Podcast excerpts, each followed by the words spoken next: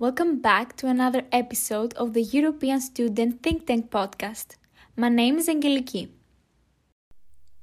And this is Florenta. Today, we are joined by Victoria Bergström, a member of the podcast team, to talk about the current status of the Arctic and E U-Arctic relations. Happy to have you with us in this role, Victoria. Hello. So tell us a bit more about yourself and about this topic. Sure. My name is Victoria, and I study the Master's in Global Education at Providence College, and I recently graduated from the University of Groningen with a Master's in International Relations, with a specification in Geopolitics and Connectivity. I do a few things outside of my studies, and I'm a proud member of the E S T podcast. Well, first, the Arctic is not simply an area filled with polar bears. In fact, only Greenland, the Norwegian territory of Svalbard, and Russia have native polar bears. Rather, it's a complex area that faces many challenges.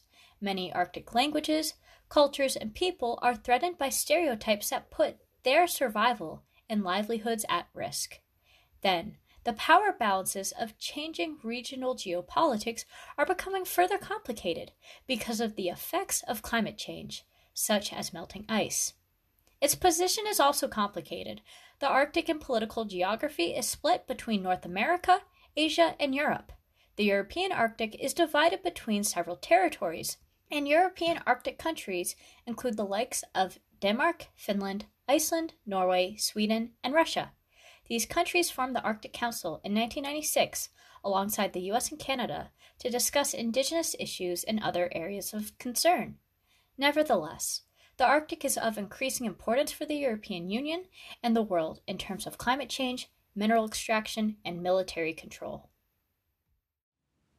That sounds really interesting and fascinating. So, to start off, could you explain more about the history and implication of the colonialism in the Arctic? And who are the native groups that are involved? What caused divisions? That's an important and complex aspect. Unfortunately, the colonization of the Arctic is not discussed in most common school curricula of Arctic countries. A bleak reality is that colonization has led to the fracturing of Arctic identities. Some Arctic individuals feel that various organizations and initiatives tie them closer to shared Arctic identities, while some individuals claim a sense of disenfranchisement. Reasons attributed to this include a claimed over-exaggeration of origins, a semi-ethno-nationalist approach to advocacy, and the fear of the loss of job prospects that are not related to tourism. This was a major goal of Arctic colonialism, to divide societies to the extent that fracturing was encouraged and ultimately these societies could disappear. In northern Finno-Scandinavia, many countries colonized Sápmi, or what Samis call their homeland. Colonialism in Sápmi has led to several Sámi languages being considered as threatened or endangered, even to the extent that at least one is considered extinct. Then there's irreversible mineral extraction. This is to the extent that the Swedish town of Kiruna in Sápmi is collapsing. Swedish government-run media claims that the relocation of Kiruna three point two kilometers eastwards is an admirable challenge.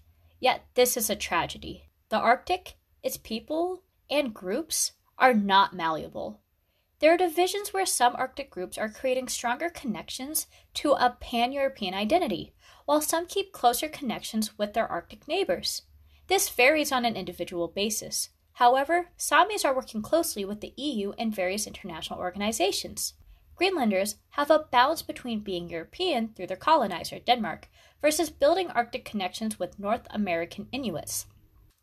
This representation of national minorities is imperative to recognizing harm and trauma caused by colonialism. Plus, there are groups like Karelians on the Finno-Russian border, just south of the Arctic Circle, who face similar problems such as representation and dying languages. When the Arctic comes to mind, the term North Pole is usually associated with it, and sometimes paired up with Christmas traditions or images of people living in igloos and kissing with their noses. But what is the public representation of Arctic culture and indigenous people? And how does the wrong image that maybe the white public has endangers their culture and their recognition at an international level? There are many representations of Arctic people. It ranges from the pleasant and respectful to those of negative, disrespectful stereotypes. One of the most contentious topics in the Arctic is representation, for that matter. Although Disney's Frozen movies include some Sámi aspects, this does not include all-encompassing struggles. Stereotypes are often seen by calling Arctic groups racialized slurs and the continuation of baseless claims related to livelihoods. This extends to costumes that contribute to cultural appropriation, which reinforces stereotypes, leading to the further oppression of Arctic societies. This is seen in the media, especially in the film industry. Many films produced after World War Two negatively portrayed and even orientalized Sámis, which the International Sami Film Institute claims. These portrayals include confining Sámi livelihoods to just reindeer herding, depictions of seemingly uneducated and wild nomadic people, among other derogatory representations.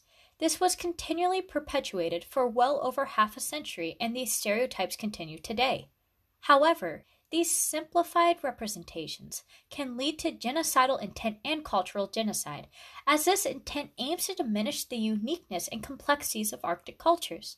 One of the largest aspects of cultural genocide is the purpose to destroy cultures, while possibly leaving little recognition from a majority population. Regularly, Indigenous issues and cultures face these issues, which extend into further discrimination from majority populations, such as dehumanization and common discourse. Wow, the more you know about the Arctic. Now, a few of the European Union member states, namely Denmark, Sweden and Finland, belong in the Arctic. Hence, it is of great importance for the E U geopolitically. Have there been any substantial cooperative initiatives so far, and what are they mainly focused on? Well, in short, it's not enough, although steps are being taken. One issue is that the E U is still not an observer to the Arctic Council, due to animosity with Canada over trade.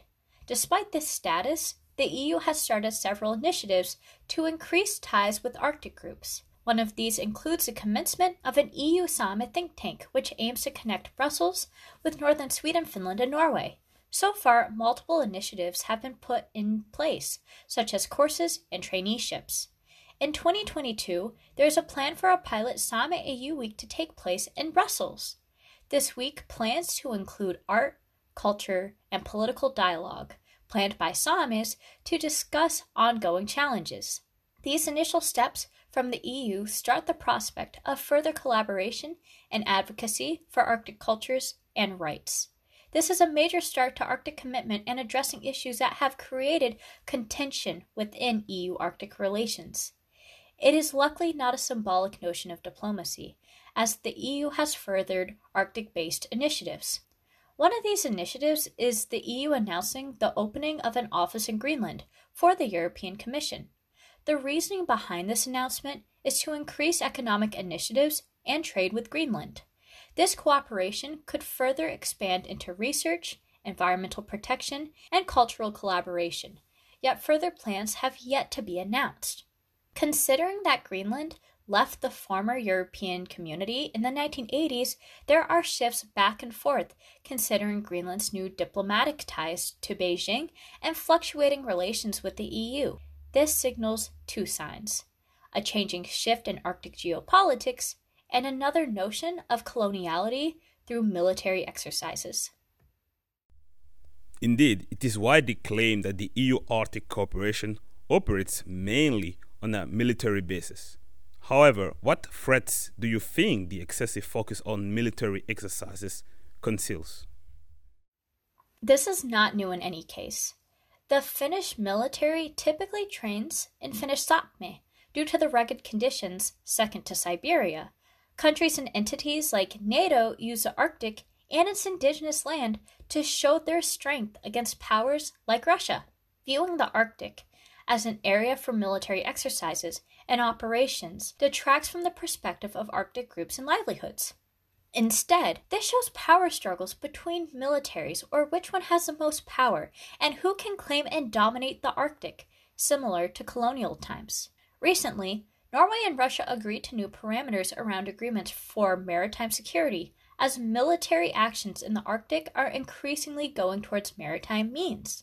With this agreement, Putin declared the construction of new warships.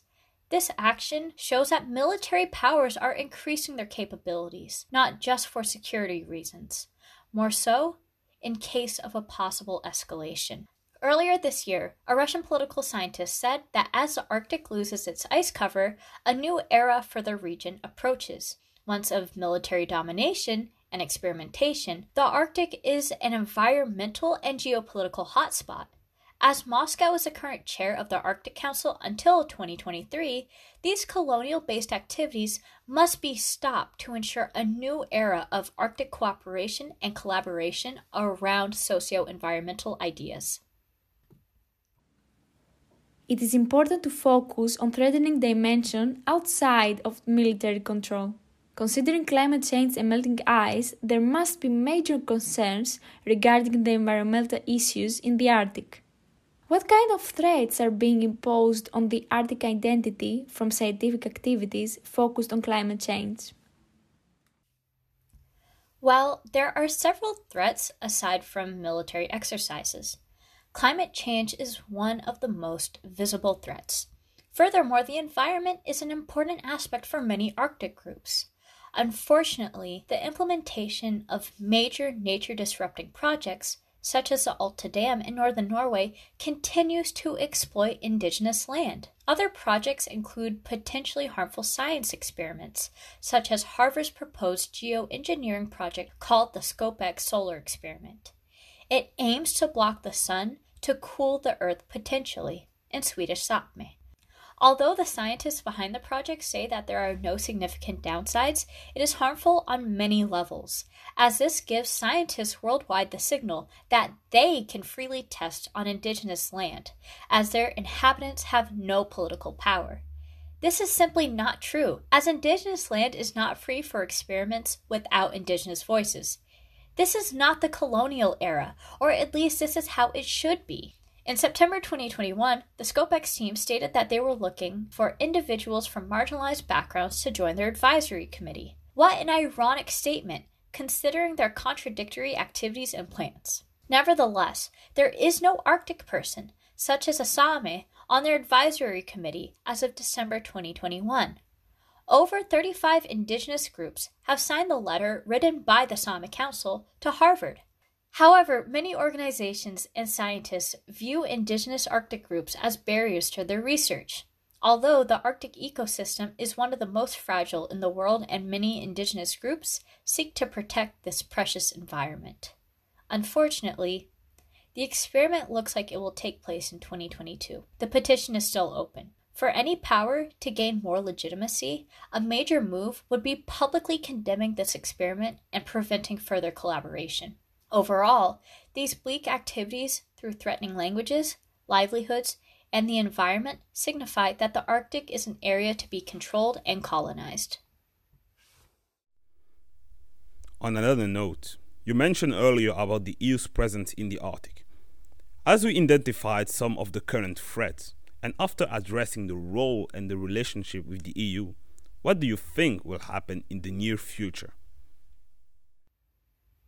Certainly, E U-Arctic relations have a bright future if the E U actively engages in Arctic affairs and relations in a positive manner. However, this must start with national efforts. After years of parliamentary deliberations in Sweden and Finland, truth commissions were finally formed recently to investigate possible abuses against Sámis in each country. The results will likely be published in a few years. These commissions are a starting point to Arctic groups gaining power and establishing more vital voices. Similar efforts, such as the Greenland Committee probe in Denmark, will bring further visibility and light to colonial abuses against Arctic people. Visibility is the goal for many Arctic groups, so that societies can learn from past mistakes and further European integration can become more vibrant. Decolonialism, or the unraveling of colonialism's binds, is an important goal. Significant decolonial efforts are in Sápmi and Greenland by appreciating Arctic cultures and societies. This will grow as more efforts are made to reclaim colonized areas. Lastly, artists like Sofia Janok from Swedish Sápmi are active in raising all indigenous voices by saying, "We are still here." This empowerment of voices through culture, language, and politics in society will bring a new era to the Arctic, where indigenous voices and power become a key role within Arctic geopolitics.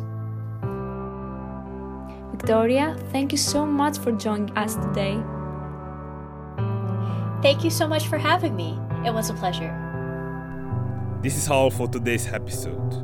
If you want to see more of our content, check out the E S T website. Yes, thank you for listening. To let us know about something you would like to hear on this podcast, drop us an email at podcast at e s think tank dot com. Have a happy holidays and see you next year.